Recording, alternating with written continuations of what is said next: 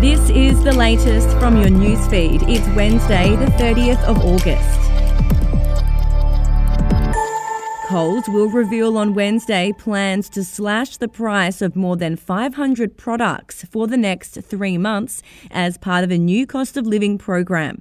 Bringing back its famous big red hand to signify value, the savings will be targeted at families looking to push their household budget further. Bulk packs of mincemeat, chicken tenders, cans of tuna, breakfast cereals and pantry staples will be among the most popular products. Embattled New South Wales Transport Minister Jo Haylen may refuse to appear before a parliamentary inquiry into why she handpicked a former Labor staffer to be the state's transport boss. The Daily Telegraph was told last night that the minister was still considering whether to front the hearing. As a sitting M P, she cannot be forced to appear. Premier Chris Minns yesterday stood by his under fire minister, saying that Ms Haylen did not breach the ministerial code of conduct by hiring Josh Murray as the transport secretary, even though Mr Murray donated to Ms Haylen's campaign. New generation tasers will be rolled out to ten thousand three hundred frontline Victoria Police officers from November, with strict new rules about when the weapons can be deployed.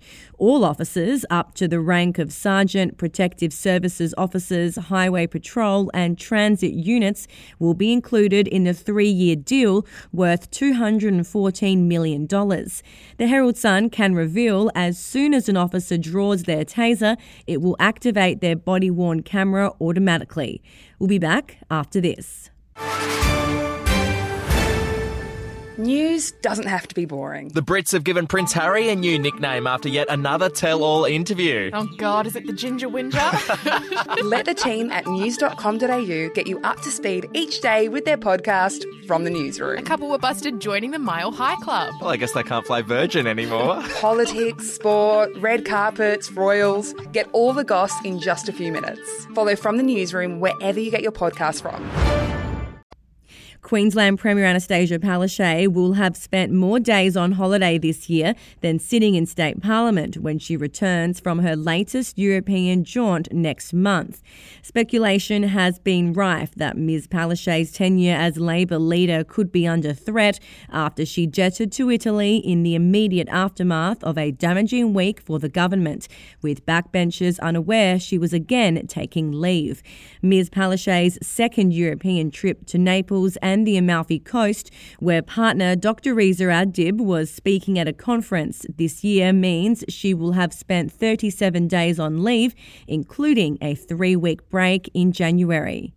And Port Adelaide diehards heading to Brisbane for the Powers' first final are in for an expensive trip, as the cheapest return flights are now close to one thousand dollars per person. Tickets for the final at the Gabba went live for members on Tuesday morning, with general sales starting at three p m. But securing tickets isn't the only hurdle for fans to see the game live. According to Flight Centre, the cheapest return flight deal for the weekend was eight hundred twenty-nine dollars per person, flying with Qantas and Virgin. We'll have another update to your newsfeed tomorrow.